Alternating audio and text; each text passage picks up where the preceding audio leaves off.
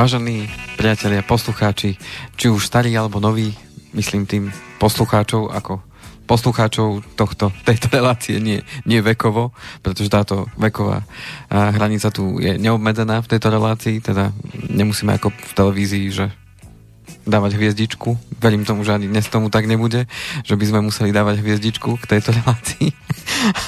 A ja trošku meškám, tak možno preto takýto úvod, lebo som dneska sa naozaj e, sa snažil pripraviť, ale opäť som to trošku zmeškal. Ale vždy lepšie vy ako mesiačiky, keby ano. meškali, to ano. by bolo horšie. Ano. Ale vitajte. Ďakujem pekne. Čo vás zdržalo? Čo ma Situácia zdržalo? na hovor. finančnej burze? Alebo... Hovor. Hovor. Mal som hovor uh, s bratrancom. Uh, Vyhražal sa vám? Nie, nie, práve naopak.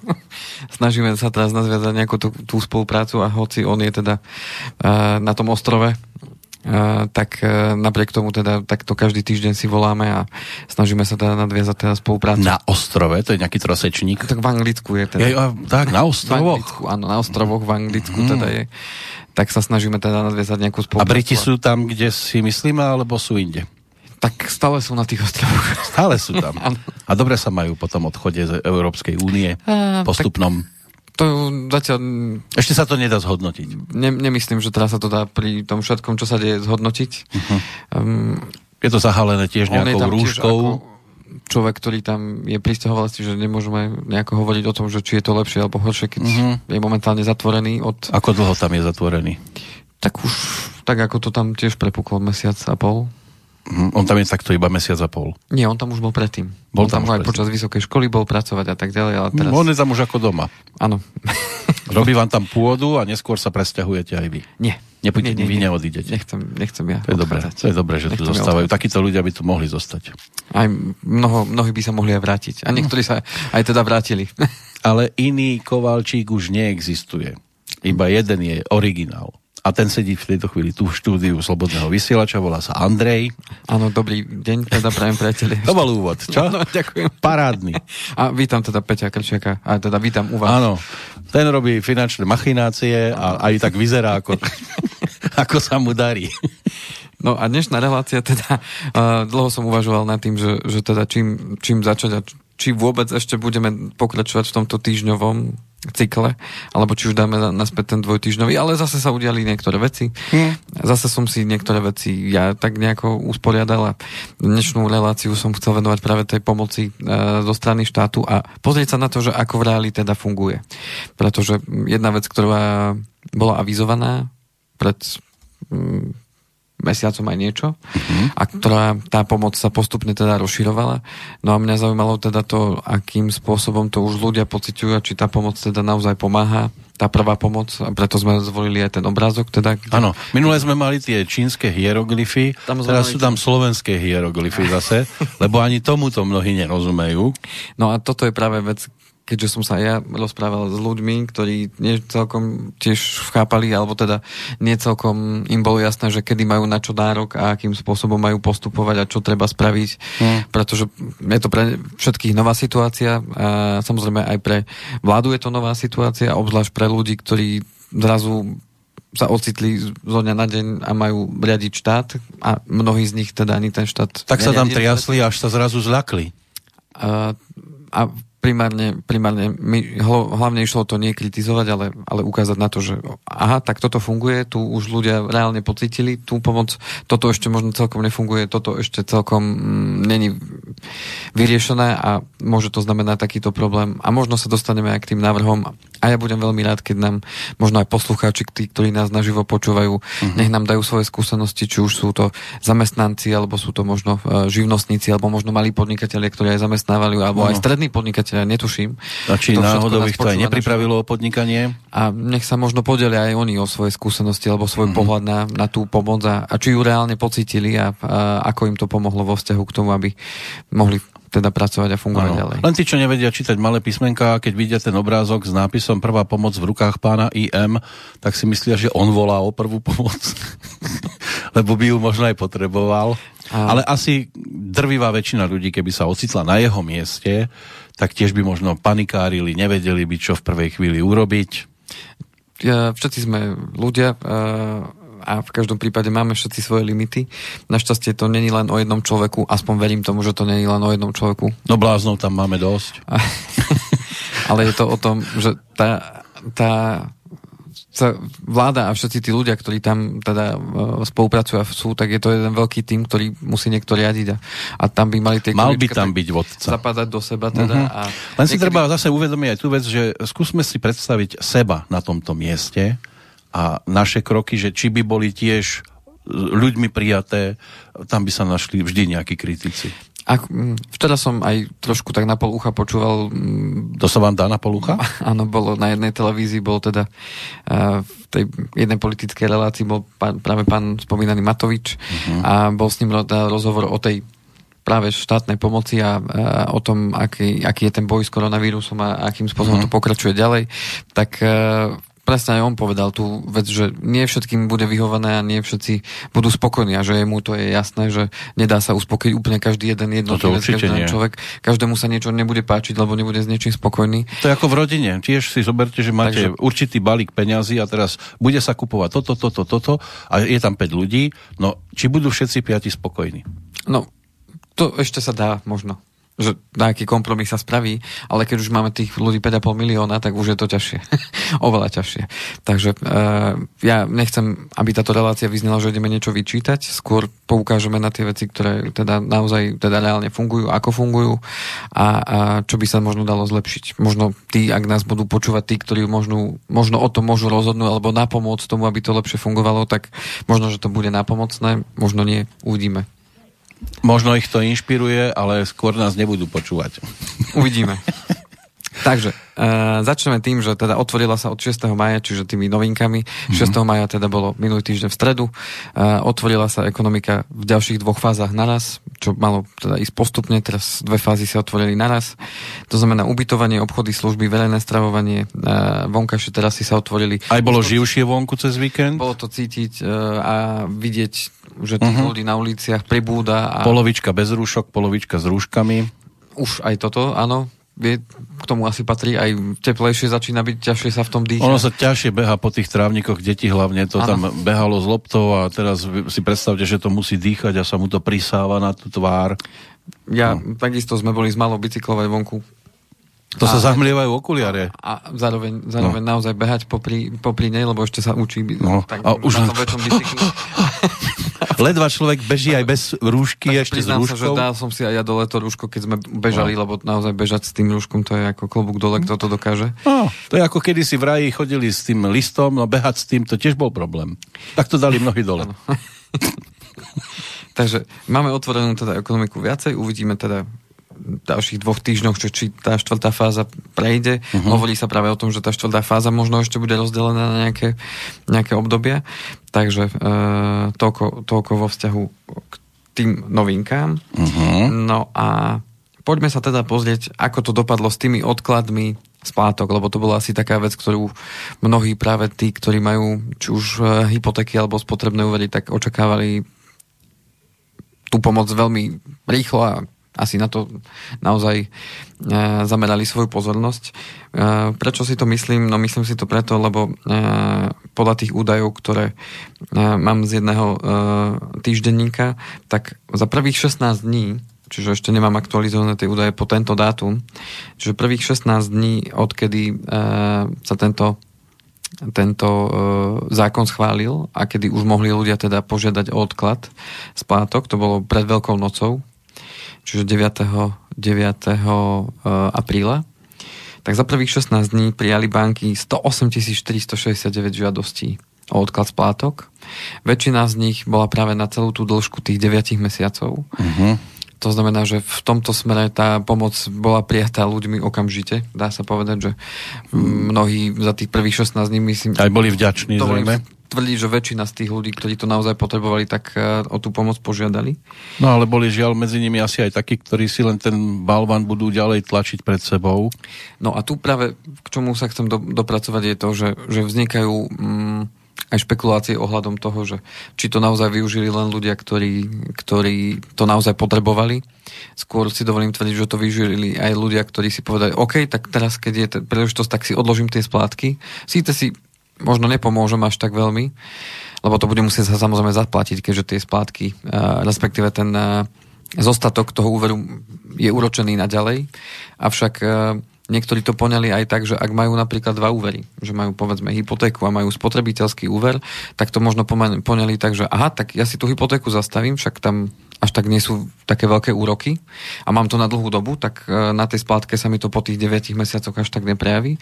A povedali si, fajn, tak tu niečo ušetrím, povedzme, že keď spláca 300 eur mesačne hypotéku, tak 9 mesiacov to je 2700 eur mm. a si to prepočítali, že a teraz týchto 2700 eur dám ako mimoriadnu splátku po tých 9 mesiacoch na ten spotrebák, tak sa ho zbavím rýchlejšie, alebo niečo na tom ešte aj ušetrím, lebo na tom spotrebiteľskom úvere mám ten úrok vyšší, povedzme, ja neviem, 7, 8, 9, 10%. Tak objavili sa aj takéto špekulácie, že niek- niektorí ľudia takto kalkulujú, ktorí si zobrali kalkulačku a prepočítali, čo sa im viacej oplatí.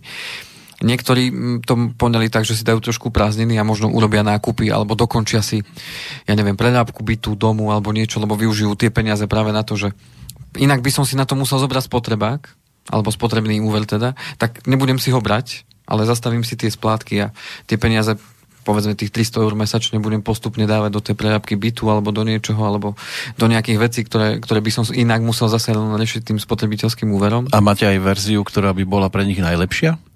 A otázka je, že čo, čo je vhodné. No, a keďže vieme, že odložiť si tie splátky úveru neznamená, že budú odpustené, uh-huh. ale mhm. tá celá suma sa mi bude úročiť a potom sa mi to zobrazí v tej, v tej ano, Neskôr sa toho celého zbavím. Tak je... Uh, na jednu stranu to môže byť zaujímavé uh, vo vzťahu k tomu, ak naozaj chcem vyplatiť nevýhodný úver, ktorý mám. Avšak keďže nevieme, že ako sa bude tá hypotéka správať a vieme, že od tých 9 mesiacov si ja predložím splácanie tej hypotéky, tak ak sa mi v budúcnosti zvýšia úroky, čo sa dá predpokladať, že tie úroky môžu byť aj vyššie na hypotékach, tak tým pádom sa môže stať to, že až tak ako veľký víťaz z toho nevídem.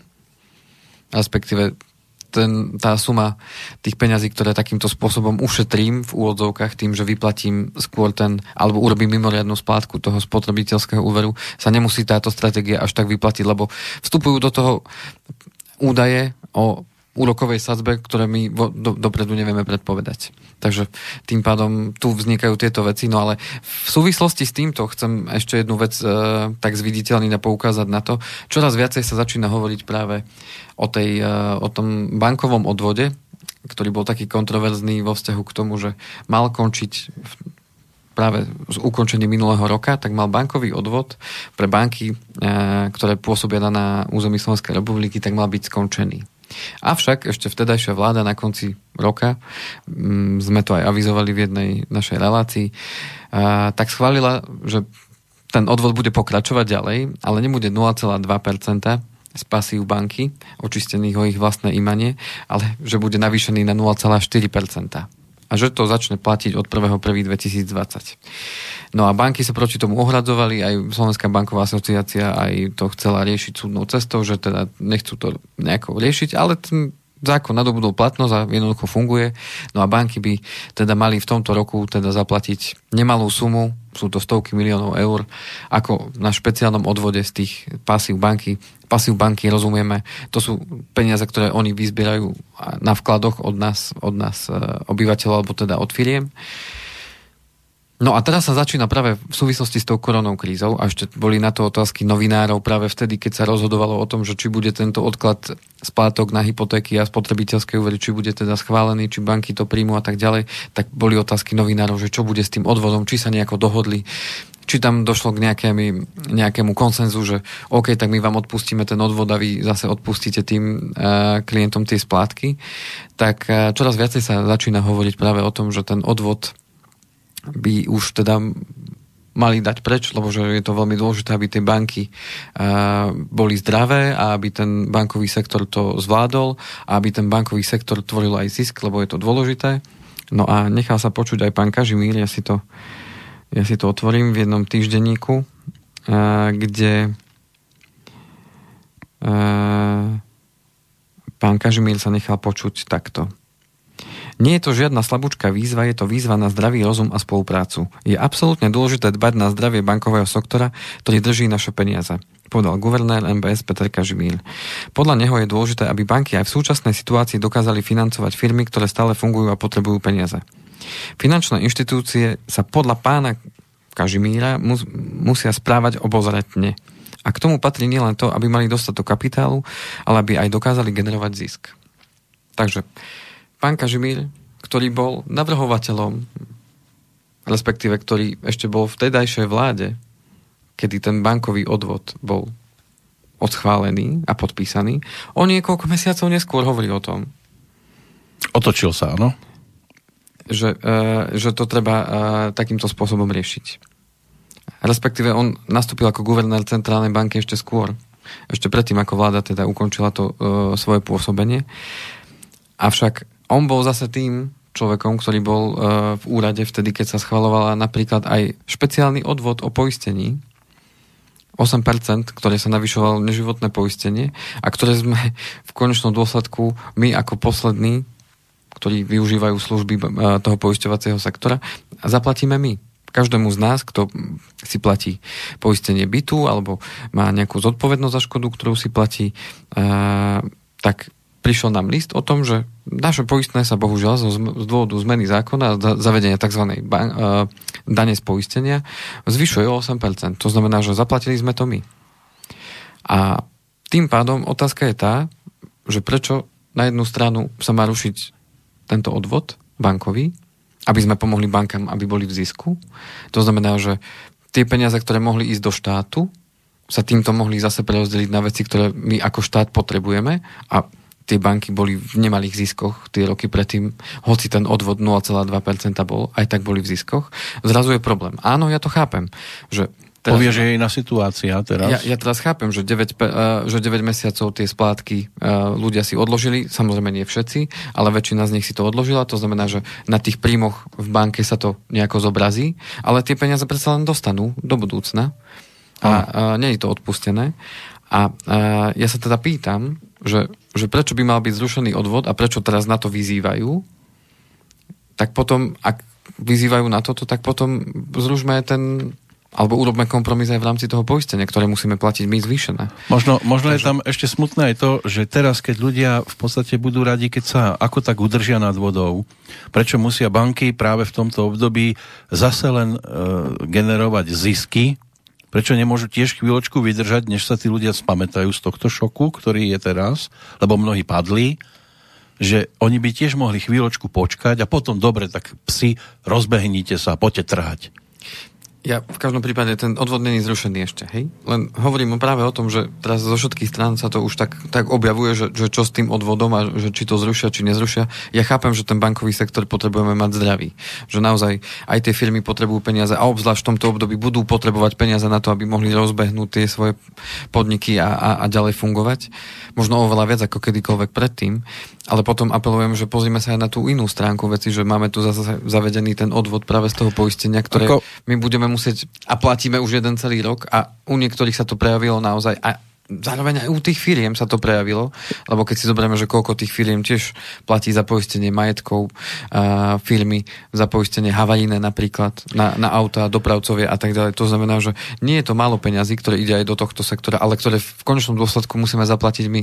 Áno, ja by som Takže... napríklad možno, že tu bude skupina ľudí, ktorá si povie, dobre, však tie banky môžu mať aj zisk, pokiaľ tým ziskom budú pomáhať tým, ktorí sú na tom horšie.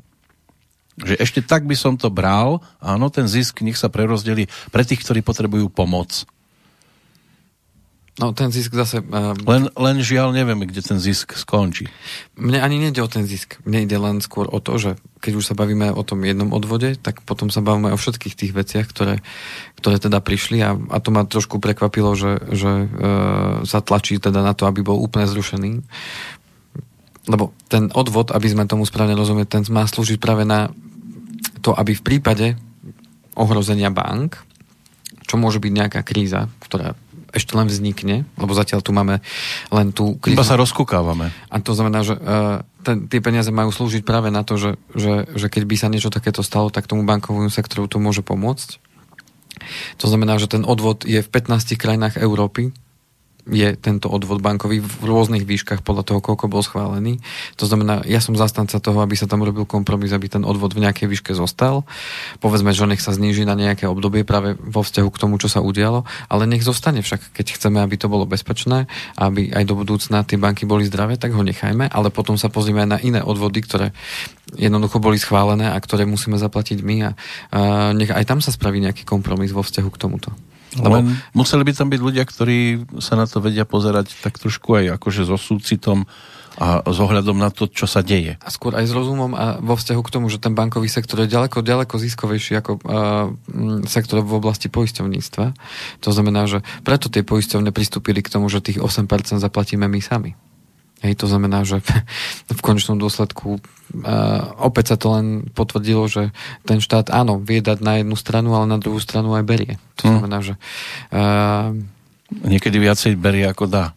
Takže aj na to sa musíme tak pozrieť. Ja som ako vďačný za tie veci, ktoré si za chvíľočku prejdeme, že ktoré teda pomáhajú ľuďom a som uh-huh. vďačný za to, že prišli s tým, že uh, môžeme, môžu, mohli ľudia teda požiadať o ten odklad splátok a takýmto spôsobom si pomôcť práve na to obdobie, kým, kým sa nejako neznormalizujeme. Takže, takže toľko k tomu prvému opatreniu, čiže uh-huh. k tým odvodom. Dobre, to by bol taký úvod.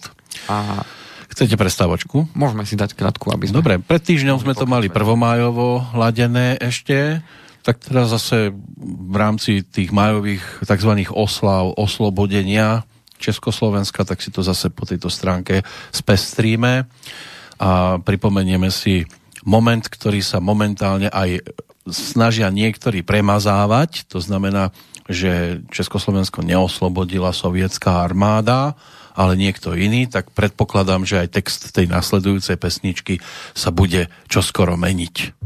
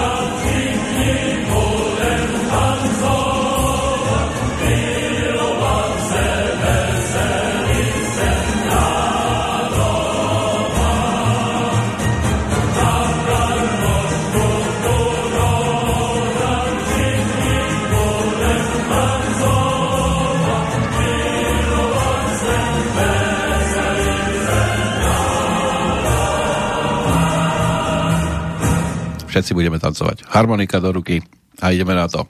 Aj keď dnes e, to prepisujú mnohí a chcú prepisovať, najlepšie je, keď e, aj o socializme chcú rozprávať tí, ktorí ho nikdy nezažili. To je ako keby sme tu mali finančného poradcu, ktorý by pracoval v úplne inej oblasti, ktorá so financovaním absolútne nemá nič spoločné a bude rozprávať, ako to vo svete financií ide a aká je jeho história, že? Pokiaľ sa niekto tomu venuje popri práci, neznamená, že by nebol dobrým človekom, ktorý... Histórii sa mnohí venujú, len ju stále obracajú do podoby, ktorá im vyhovuje. Vraj históriu píšu výťazí, tak ja neviem. Áno, tí, ktorí majú prístup k médiám a podobne, tak potom chcú zamlčať, alebo skôr umlčať tých, ktorí to chcú ponúknuť v inej podobe, ako sa to im páči. Škoda, že historici netlačia na to viacej. Ja verím tomu, že čas je taká veličina, ktorú máme všetci rovnako, ale čas zároveň aj ukazuje... Len to, napáchajú že... sa škody. To je ako keby aj, aj súdruhovia pálili knihy, likvidovali ano. napríklad platňa Karla Kryla, ano, bratřičku zavie jej vrátka. Ako náhle emigroval, všetko to rezali. Na cirkulárkach ano. tie platne rezali a zlikvidovali tak hodnoty. Našťastie tu boli ľudia, ktorí si to už zadovážili a chránili to. Aha. Neskôr sa to podarilo zachovať, ale boli aj archívy, kde pásy sa chytali, likvidovali, mazalo sa a, a zmizlo to proste v nenávratne a to sa už nedá nahradiť. To je ako keď aj chrám v Paríži zhorel, no ale skúste nahradiť niečo, čo bolo originálom. Nenahradíte a to asi patrí k životu, že všetko je tu pomíjavé a minie sa jednoducho skôr či neskôr. Tak aj za nás prídu raz uh, trápne napodobeniny, kópie. Takže, Len my sme tie úžasné originály. Takže sú dôležité iné ho, tie hodnoty, aby zostali také, ktoré... Len si to nevážime prichádza možno, alebo prišlo obdobie, alebo príde ešte. Aj v tom vašom sektore sú ľudia, ktorí mm, žiaľ škodia tomu finančníctvu. Ja nebudem ja nich ukazovať, lebo neviem, ja sa v tom nejak nevyznám, ale aj v bankách sú ľudia, ktorí skôr škodia. A, a hrabú to na tú svoju stranu a budú ľudí presviečať, že takto je to správne. Ja nechcem byť ten, kto by mal ukazovať prstom na niekoho, alebo na, na niečo. Ani netreba skôr, menovať konkrétnu skôr, osobu. Skôr ide o to, že uh, ten každý sme tu z nejakého dôvodu a jednoducho, keď sa niečo také udeje, či už dobré alebo zlé, je to len z určitého pohľadu dobré alebo zlé. A dneska sa možno my pozrieme na to, že niekto tu chce prepisovať históriu alebo niečo a vnímame to ako zlú vec. Možno, že to bude práve na niečo dobré. Ja neviem. My máme možno sa na to pozrieť z nadhľadu a vidieť to, že aha, tak toto keď sa stane, tak nám prinesie možno úplne niečo iné. To znamená, že ja sa na to teraz nejdem pozerať na to z toho pohľadu. Ako že... pokiaľ by to bola povedzme len nejaká, nejaký určitý druh fantázie, však nech si každý povie svoju verziu. Ano, ale malo by byť raz dané, že keď je raz tráva zelená, tak bude zelená. A môže niekto urobiť film, kde bude tráva červená. Však to si mo- ale nech je to len v tom filme ale v reáli je pr- proste tráva je zelená a nič s tým neurobíme. K čomu som chcel dospieť? E, e, aj o tom by sme mohli polemizovať, že či je naozaj zelená. Áno, niekto určil, ano. že toto je zelená farba, tak všetci teraz tvrdíme, ano. že to je... A pritom v skutočnosti môže byť žltá. Áno, ja som teda počul práve to, že farby neexistujú, že my to tak vidíme pomocou našich očí, ale nechcem o tom rozprávať, len som chcel dopovedať... Tak ako aj krásu. Vy ma možno vidíte krásneho, ale ja v skutočnosti vôbec nemusím byť. V skutočnosti ste ešte krajší, ja.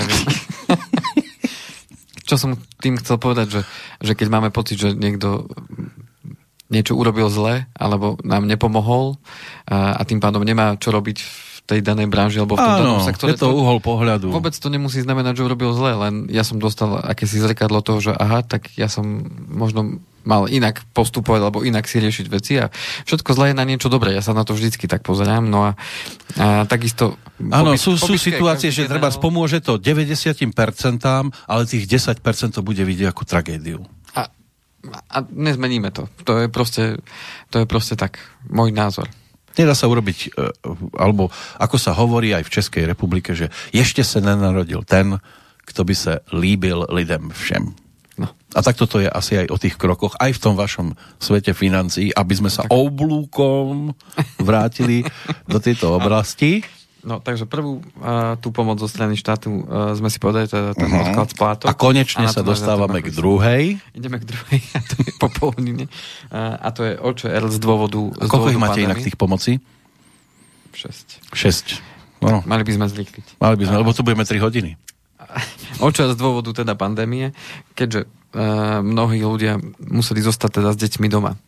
Respektíve mali možnosť e, s tými deťmi zostať doma, keďže sa zatvorili školy, škôlky, tak e, vláda prišla s ďalším opatrením, že môžu zostať tí ľudia doma aj dlhšie, keďže z toho dôvodu, že sú zatvorené školy, školy škôlky kvôli tej výnimočnej situácii, ano. tak môžu aj oni výnimočne zostať na tej očerke dlhšie ako 14 dní, čo je dané zákonom. Lebo ono to je na jednej strane ľahké povedať, tak môžete ísť už do roboty, ale deti ešte doma a teraz čo s nimi? Keď ich je kopec doma. No. Takže od 16.3. E, mohli teda ľudia využiť že zostávam na očerke z dôvodu teda pandémie, bolo treba napísať žiadosť, poslať ju, stačilo elektronicky a e, čo je ešte dôležitá informácia, čo niektorí klienti a moji známi teda zistili neskôr, že, že treba poslať že treba poslať aj čestné prehlásenie každý mesiac, na konci mesiaca. Treba zase elektronicky poslať, že čestné prehlásenie, že ste sa starali o dieťa počas toho obdobia, povedzme, ja neviem... A dieťa to musí podpísať. to sa som o mňa vôbec nestaralo.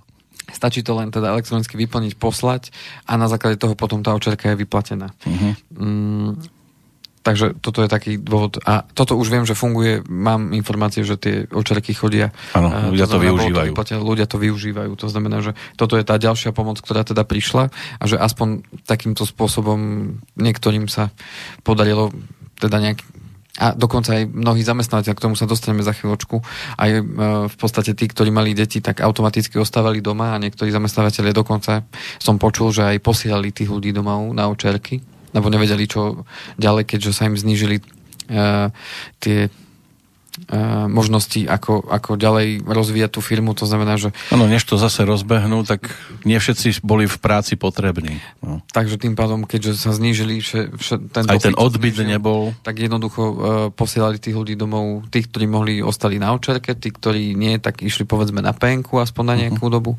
a, a tak ďalej. Čiže uh, niektorí dokonca pristúpili na to, že museli prepúšťať. Hej. To znamená, že uh, hoci štát sa silou mocou snažil udržať tie pracovné miesta, aby uh, teda k tomu nedošlo. A k tomu bolo teda uh, ďalšie opatrenie vlády uh, a to pomoc teda zamestnávateľom a samostatne zárobkov činným osobám, kde to boli teda uh, štyri skupiny, ktoré postupne sa vy, vyprofilovali. To znamená, že prvá skupina bola, že komu tá pomoc bola určená teda zamestnávateľom a všetkým SZČO, ktorí aj zamestnávali ľudí. To sú samostatne zárobkovo činné osoby. A, ktoré museli teda tie svoje prevádzky zatvoriť práve z dôvodu, z dôvodu tej mimoriadnej situácie a z dôvodu teda rozhodnutia Úradu verejného zdravotníctva. Vo výhode boli tí, ktorí majú už deti aspoň 16 ročné. Že mohli. Že mohli v pohode ísť aj do práce. Druhá skupina zamestnávateľia a SZČO, ktorým poklesli tržby o najmenej 20% a SZČO, ktoré povinne uzatvorili prevádzku alebo obmedzili svoju činnosť v čase vyhlásenia mimoriadnej situácie, núdzového alebo výnimočného stavu. To bola druhá skupina, ktorí môžu využiť túto pomoc, alebo teda mohli. Od 17.4., čiže tu vidíme, že sa to postupne pridávalo, je pomoc určená aj zamestnávateľom, vrátane teda SZČO, ktorí sú zamestnávateľmi, ktorí udržia pracovné miesta aj v prípade prerušenia alebo obmedzenia svojej činnosti počas vyhlásenia mimoriadnej situácie. Čiže tu už vidíme, že od 17.4. tí, ktorí uh, nebudú prepúšťať, tak tí budú môcť teda tiež žiadať o tú pomoc. No a potom ešte pribudla uh, ďalšia, o necelý týždeň, skupina a to od 23.4.2020 je pomoc určená SZČO a jednoosobovým SRO, lebo aj také tu máme, ktoré od 13.3.2020 nemajú žiaden iný príjem. No to už potom človeka naozaj na SRO. Áno. Takže v podstate e, tí zamestnávateľia SZČO, ktorí sú zamestnávateľmi a museli tie prevádzky zatvoriť z toho dôvodu, že e, úrad e, verejného zdravotníctva vyhlásil, že tieto podniky musia byť zatvorené z dôvodu teda pandémie, tak mohli požiadať, teda môžu požiadať o príspevok na mzdu zamestnanca vo výške 80% jeho priemerného zárobku. Najviac však vo výške 1100 eur. Tieto podmienky sa dajú nájsť, ne, nechcem ich všetky čítať, lebo stratíme tým veľa času. To by sme tu Tie podmienky sa tam dajú nájsť. Uh, avšak k čomu som chcel dospieť? Uh, podľa jedného článku, ktorý som si ja čítal, aj podľa toho, ako som komunikoval uh, s niektorými mojimi klientami a známymi, tak uh, k tomuto ešte pred týždňom tí ľudia nemali tie peniaze hej, na účtoch tej firmy.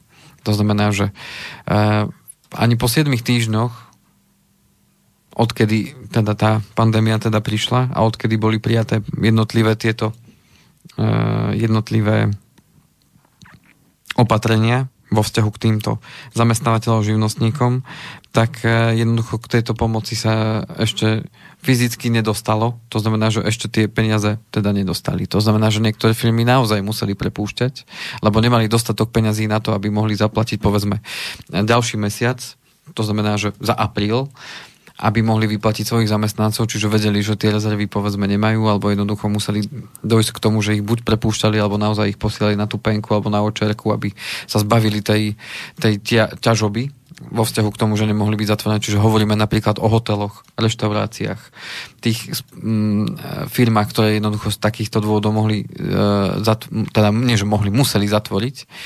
A práve toho gastrosektora sa to dotklo najviac. No a zároveň, keď vieme, ako to funguje v tom gastrosektore, nechcem sa teda dotknúť, že to tak funguje úplne plošne, ale bohužiaľ e, ten, tá situácia u, u nás je tá, že uh, tie mzdy sú aj tak minimálne, oficiálne. Uh-huh. Bohužiaľ, funguje to tak a či už si to niekto prizná alebo nie, jednoducho oficiálne majú minimálne mzdy a zvyšok dostávajú na ruku. To znamená, vieme si predstaviť, aké im prišli aj tie očerky alebo tie penky. Mnohí z nich dokonca fungujú na dohodu a ako vieme, dohodári, bohužiaľ, to sú tí, ktorí sú teda bez toho príjmu a tam prišlo práve to posledné e, tá od, to je práve tá posledná skupina, tie jednoosobové SROčky a zároveň CZČO, ktoré nemajú žiadny iný príjem a do, toho, do tej skupiny potom patria aj tí dohodári, k čomu som sa teda dopracoval, lebo tiež človek si to potrebuje pospájať nejako. A nie to až také úplne jednoznačné, ale pochopil som, že takisto tí majú nárok na to, aby si mohli požiadať o tú pomoc, aj tí dohodári za určitých podmienok a tam vo výške 105 eur za mesiac marec, lebo tam to bolo len od tej polky marca. 105? A za celý mesiac za 210 eur, to je tzv. tá SOS uh, e, pomoc pre tých, ktorí boli dohodári, sa to nazýva, že SOS pomoc, akože úplne, úplne najzákladnejšia pomoc, ako môže dostať 210. ľudia, ktorí 210 eur za mesiac. A tomu má stačiť. Vi, viac menej, no... Uh, to niekde nie je ani na nájomné pomaly. Kde nájdete tie informácie, kde sú celkom pre, prehľadné, tak je na uh, eh, www.pomáhameľuďom.sk, tak tam uh-huh. pekne podľa toho, kde sa prekliknete, tak vám tam dá aj všetky tie podmienky, ktoré sa vzťahujú na jednotlivé skupiny tých zamestnávateľov, alebo podľa toho sa dá nájsť, v ktorej skupine sa nachádzate a akú pomoc by ste mali žiadať. Sú tam rovno odkazy na tie žiadosti, ktoré potom viete vytlačiť alebo prípadne elektronicky posielať a, a aby vám tá pomoc teda bola vyplatená. Áno, to je stránka Ministerstva práce, sociálnych vecí a rodiny. Tam sa môžu dozvedieť teda aj iné veci, lebo je to tam celkom zaujímavo rozpísané a nájsť si kolónku, do ktorej každý patrí. No ale teda vyznať sa v tom a nájsť si seba. Potrebuje si človek k tomu na chvíľku sadnúť, aby, uh-huh. aby je to celkom uh, intuitívne podľa toho, do ktorej skupiny patríte, viete si to pozrieť a viete sa na to nakliknúť. No, vzhľadom na to, že tá pomoc naozaj ide takto pomaly, uh, tak aj podľa tých článkov, ktoré som čítal z viacerých periodík, aj uh, na základe tých rozhovorov, ktoré som viedol teda s ľuďmi z tých sektorov, tak jednoducho je to, je to neskoro pre mnohých. Respektíve, že je to veľmi dlho trvajúci proces, kým vôbec k nejakým peniazom sa dostanú, ktoré oni potrebujú zaplatiť na to, aby mohli uh, tých ľudí nejakým spôsobom udržať.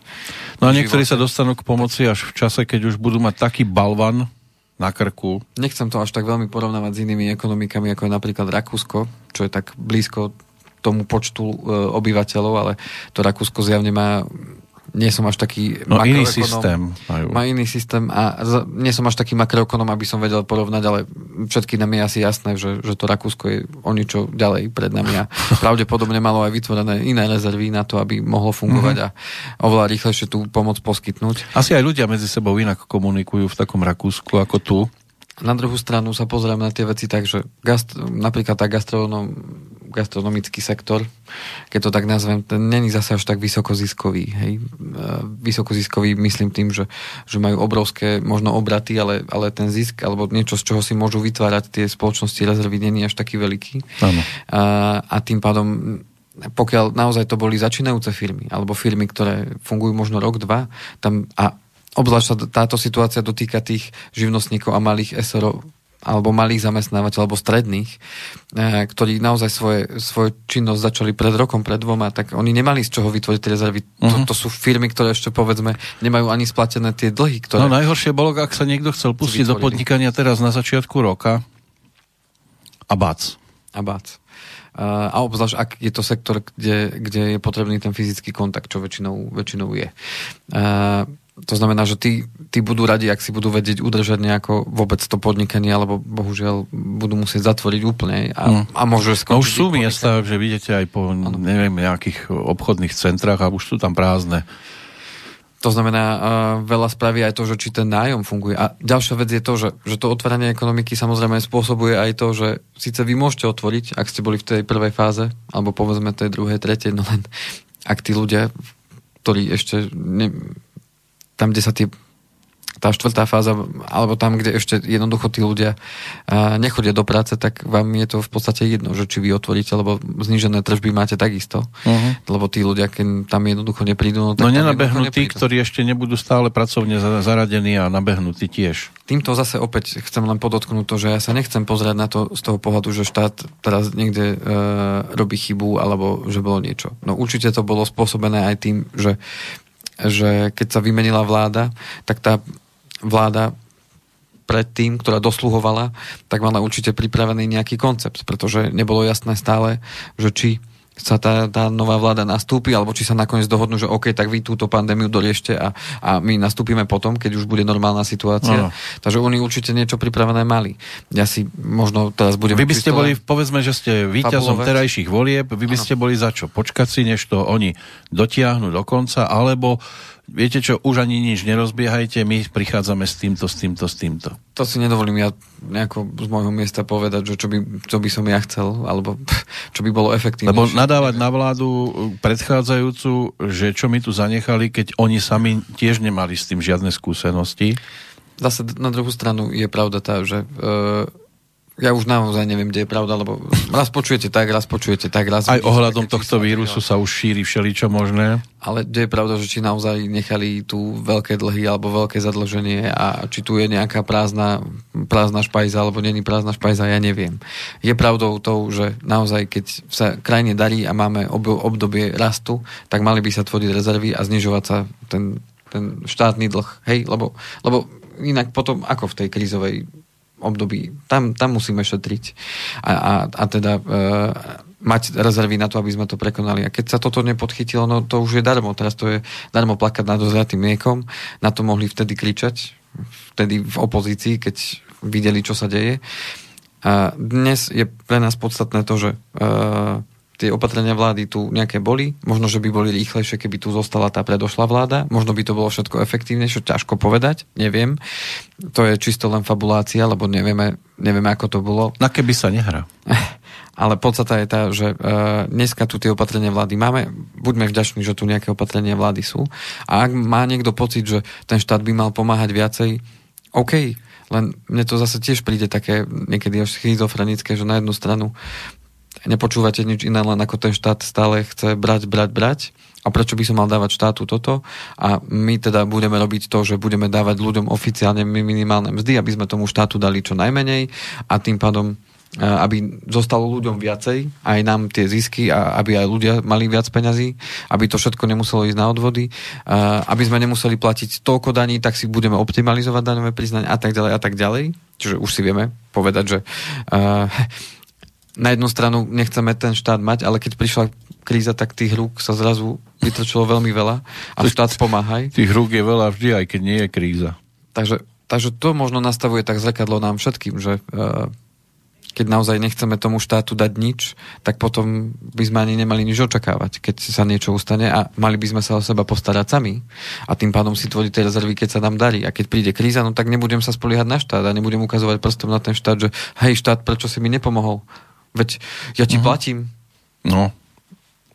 Ale štát sme my všetci a my, my sme sa do, dohodli a vytvorili sa určité pravidla, na základe ktorých budeme fungovať a jednoducho, keď sa dobrovoľne rozhodnem, že ja nebudem odvádzať toľko, koľko by som mal, tak tým pádom by som ani nemal pýtať toľko, je koľko... spravodlivé je to, že, že ja si mám z toho niečo pre seba odložiť na tie horšie časy a keď jednoducho dostanem to, čo dostanem, tak nemám prečo pýtať viac.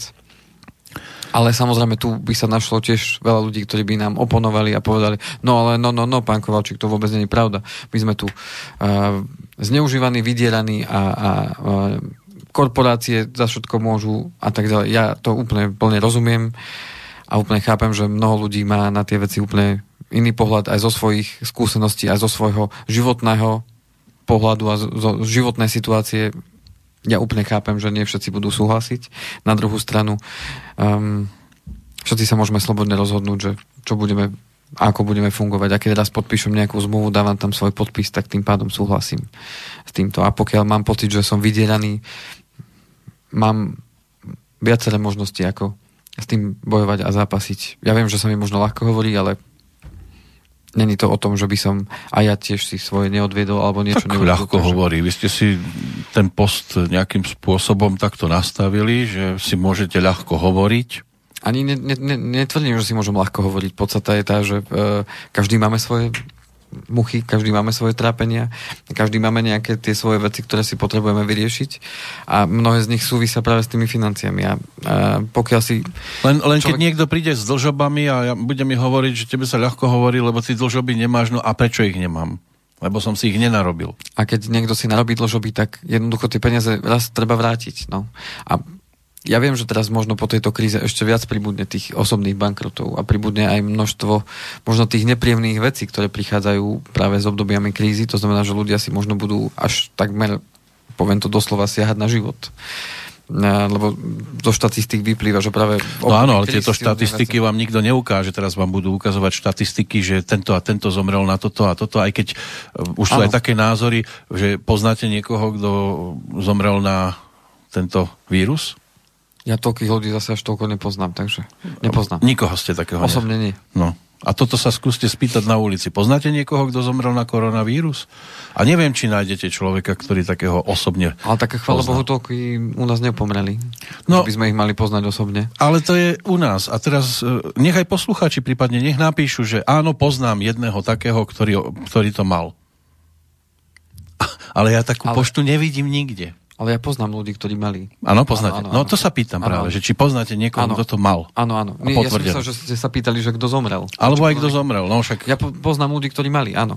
No, áno. ale nikto z nich nezomrel, našťastie. Nie, no. nie. Ale tých zomrelých neviem, nikde sa to nejak nerozmazáva. A pritom iné tragédie, to vám vedia motorkára opisovať, aj s kým sa kedy stretol a podobne. A toto neopíšu. Je to taká záhada niekedy okolo toho celého. To možno ešte prídem. A niekto to potom priživuje a, a mnohí zase e, až to príliš nafúkujú. A potom je tu takáto situácia, že už sa v tom naozaj nevyznáte. Čo je pravda, čo nie je. A potom ideme bojovať proti šíreniu falošných správ a informácií a tí, ktorí by nám teda mali tie pravdivé informácie ponúkať a poskytovať, tak nám ich nedajú. To viete, ako sa hovorí o pravde. Že existujú len tri pravdy na svete. Tá tri. moja, tá druhá je tá vaša a tá tretia je tých ostatných. Takže otázka, kto rozhodne, čo je pravda? Pravda, ako sa hovorí, pravda je len jedna, ale aj tak ju má každý. Áno. To je tá záhada. A teraz, ktorá je tá skutočná? Dobre, poďme na to rýchlo a dáme si potom už záverečnú len pesničku. Už dáme len na rozlúčku, na zamávanie. No, ďalšie bol teda e, opatrenie vlády, e, bol odklad splatnosti odvodov. Toto bola ďalšia vec, ktorá prišla tak trošku neskôr, pretože ten odklad splatnosti odvodov bol pre všetkých tých SZČO a zamestnávateľov, ktorí mali teda o tých e, znížený obrad o tých 40% a mohli sa rozhodnúť, ako si to budú počítať. Opäť, to si viete nájsť na, na stránkach po, na aj pomáhame ľuďom uh-huh.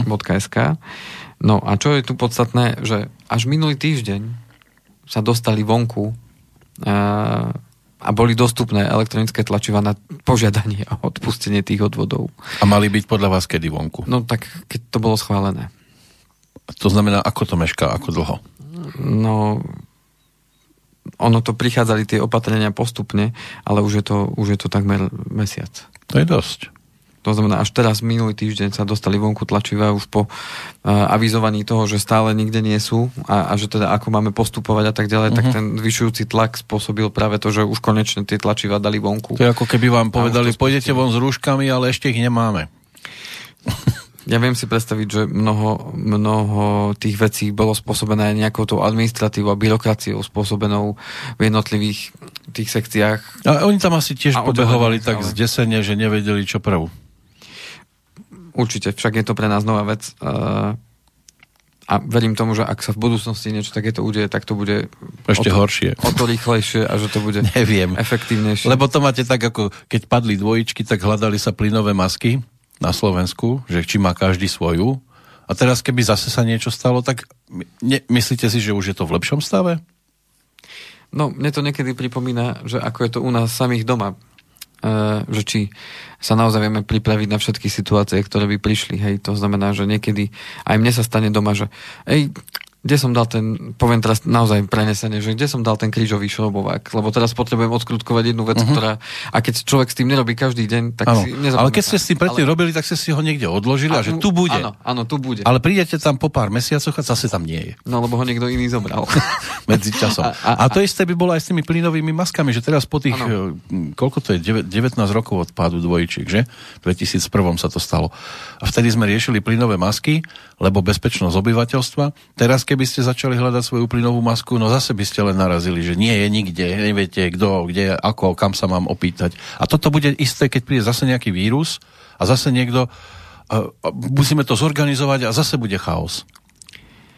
No, toto si myslím, že práve preto aj, že sa mi vymenie tá vláda a mnohé posty sa nahradili a tak ďalej a tí, tí, tí ľudia, kým sa zoznámili s tým celým systémom, kým to... No, no len všetci vedia, prebehlo. že ako sa to má robiť, kým tam nie sú. Ja by som to tiež vedel inak urobiť, ale keby som tam bol, tak je taký bordel, že až. No.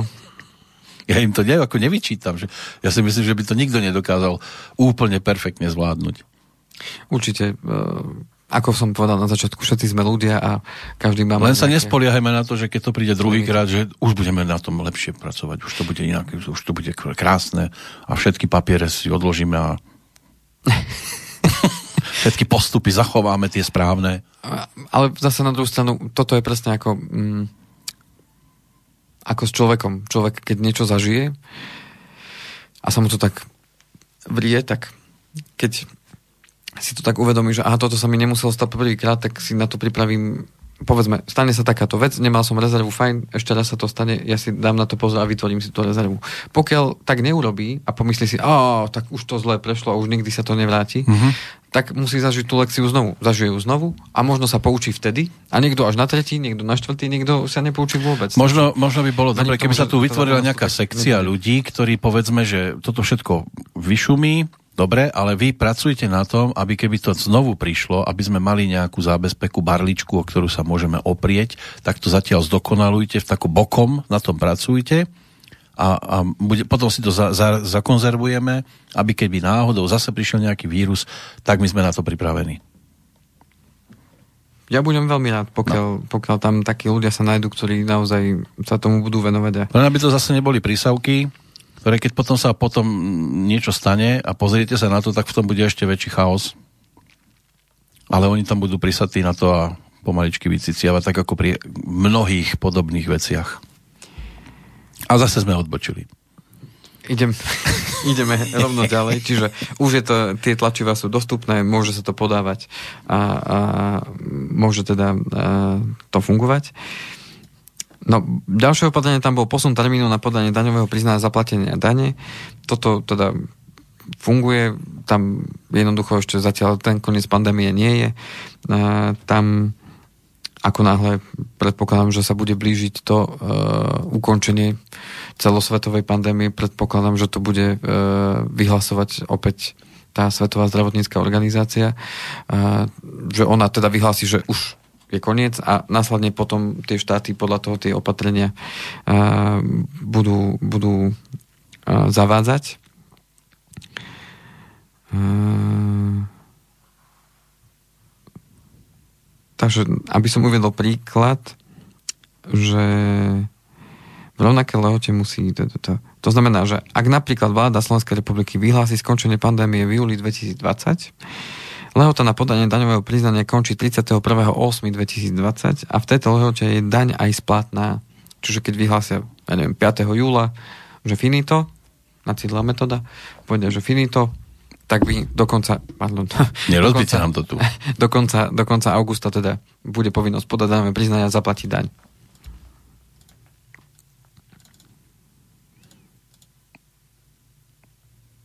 No a ešte tam je niečo? Zároveň tu bolo ešte teda opatrenie ohľadom DPHčky, lebo to súvisí teda s tými daňami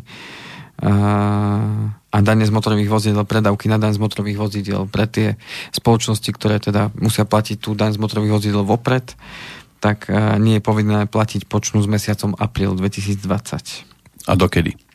A zase do ukončenia. Uh-huh. A ešte nie je vyhlásené ukončenie? Ja som teda nezachytil, že by. Uh-huh lebo v niektorých krajinách teda to ešte stále teda zúri poriadne a hlavne teda sa to presunulo do tej Ameriky a aj som počul tie čísla veľké sú aj v Brazílii a v, v tej Južnej Amerike teda aspoň podľa toho, čo som tak milne zachytil, ne, až tak nesledujem tie správy. A ja som vám zachytil jednu takú vec ohľadom pohodných hmôt, teraz neviem presne v ktorej krajine to bolo, ale že klesli ceny až o 300%, to znamená, keby sme si to prepočítali v praxi do reálnej podoby, takže vy, keď si kupujete povedzme za 10 eur, natankujete, tak oni vám dajú 20 eur. Hej? Čiže tých prvých 100% je tých 10 eur, čo ste mali vy zaplatiť a druhých je tých 200%, to je to, čo vám oni teda dajú, čiže 20 eur vlastne vy odídete bohatší z tej benzínovej pumpy, lebo že to bolo tým spôsobené, že už sa im, oni tam pravidelne dodávali benzín alebo naftu, hej, a teraz uh, už tam mali tak plné nádrže, že proste potrebovali to ľuďom dávať a ľudia nekupovali toľko, tak im to takýmto spôsobom, že vraj posúvali. Je to možné toto? Ja si skôr predstavujem, že je to za nejaké obdobie pokles oproti nejakému obdobiu o 300%, ale nie, že mi ešte budú za to platiť. Lebo teraz všetci zostávali doma, nikto nejazdil a im sa stále naplňali tie banky. Áno, áno. Uh, ale nemyslím, že im za to platili, že si zobrali ten benzín. Ja, ako je to, to, tiež si myslím, že to bolo ale, blbosť. Ale skôr je to o porovna... To by som chodil a tankoval, tankoval, tankoval. Lebo keď sa niečo znižuje o nejakú o nejaké percento, tak to porovnávate s nejakým obdobím, hej, takže oni ak to porovnávali, že oproti nejakému roku, pre, neviem, predošlému, alebo oproti niečomu, tak sa znižilo o 300%, to znamená, že o O, no, no, tak, tak to by to mohlo byť logicky. Obdobím, lebo tak... inak by mi to prišlo také divné, však to by ste prišli k pokladni, natakoval som si 20 litrov. no to by chodil človek so spevom. Ja som bol dneska tankovať a naozaj tá cena benzínu je taká, akú som ja nevidel. Že? Takže Nižšia? 1,07 som tankoval, tak 1,075. Takže to aby sme sa ne, netežme sa dlho. Uvidíme to, kedy to... Alebo radšej o tom ani nehovoríme, lebo si to všimnú. Dobre. A, a ideme na poslednú vec a to je... Mm-hmm. E, budeme trošku predlžovať. No tak, no, ešte sme nepretiahli nikoho. A to je teda dočasná ochrana nájmov, to je teraz posledná vec, ktorá uh-huh. sa tak uh, objavila. A to je dočasná teda ochrana nájmov, mimoriadný odklad exekúcie a odklad výkonu záložného práva dražby speňaženia majetku. Uh, neviem, či to už nenecháme aj na potom, lebo tu už je to... Je toho veľa, áno? Tak no, prídete o týždeň? Prídeme o týždeň, dohodneme sa tak. Uh-huh. No a tu akurát pri tých nájmoch mám taký pohľad uh, jednej, eh, jednej známej, ktorá teda v tomto funguje a že diali sa také veci zvláštneho charakteru, že tí ľudia, niektorí, ktorí boli teda v nájmoch, tak uh, jednoducho tým prenajímateľom dali len informáciu, že prepáčte, my vám ten nájom nezaplatíme, my nemáme. Z čoho? Lebo korona. Uh, boli prípady... To myslíte teda súkromníkov alebo súkromníkov. podnikateľov? súkromníkov. Súkromné osoby. osoby. Že sú prenajmy v Áno, normálne. A tam bývajú, hej, uh-huh. teda, tak, že nezaplatíme alebo nemáme. Mm, počul som prípady, že len dali vedieť, vedieť, že kľúčiky máte v schránke, my odchádzame z nájmu. A mali kam? Ale, bez, ale viete, máte zmluvu. A keď nemáte kam odísť, tak čo? Ale zjavne mali kam, ale podstata je, podstata je tá, že tam máte predsa nejakú lehotu, že vy oznámite a takýmto spôsobom sa to rieši e, no také zvláštne. Aj ten nájomca má predsa len nejaké právo na, na svojej strane. A e, tu potom si môžeme rozobrať to a budem vďačný aj poslucháčom, teda, aby možno dali svoj pohľad alebo svoje skúsenosti, či už s jednotlivými opatreniami, ako boli s tým spokojní, alebo či som sa možno mýlil v nejakej, uh, v nejakej veci, aby ma dali tak možno Určite nie. na poriadok. Určite nie. A uh, k čomu to má slúžiť a prečo sme to zaradili do tej relácie, lebo mi to tak uh, začalo rezonovať, že tie opatrenia vlády, že pozrieť sa na to, ako to naozaj funguje a či tie peniaze naozaj prichádzajú uh-huh. tým, tým ľuďom, ktorí to naozaj potrebujú a, a, alebo nie. Tak aj tá no a... stránka pomáhame ľuďom.sk má možno nejakú achilovú petu a ak tam niekto na to napríklad prišiel, tak tiež môže dať vedieť, a pozrieme sa potom teda v tej budúcej relácii na tie najmy. Ja skúsim ešte uh, aj pozisťovať to, akým spôsobom s tými najmami bojovali aj teda tí moji klienti, alebo teda tí ľudia, ktorí s tým majú osobnú skúsenosť. No a e, verím tomu, že budeme mať aj ďalšie pozitívne správy, ktoré... No, ja už len to čakám. Verím Okrem tomu, vás pozitívne naladeného. Tak hovorí sa, hovorí sa teda o tom, že by sa tie školy, škôlky mali otvárať. Aspoň prvý stupeň už o dva týždne. Pôjdeme na preliesky? Takže týmto by sa mohli uh, mnohým tak uvoľniť uh, trošku ruky, že by z tých očeriek mohli teda už ísť naspäť do práce a, a tým pádom by to už mohlo byť lepšie. A ten druhý stupeň to sú už naozaj deti, ktoré už dokážu podľa mňa tých pár hodín byť možno aj sami doma. To už mm. sú tí... Áno, len treba dať zápalky a... do trezoru.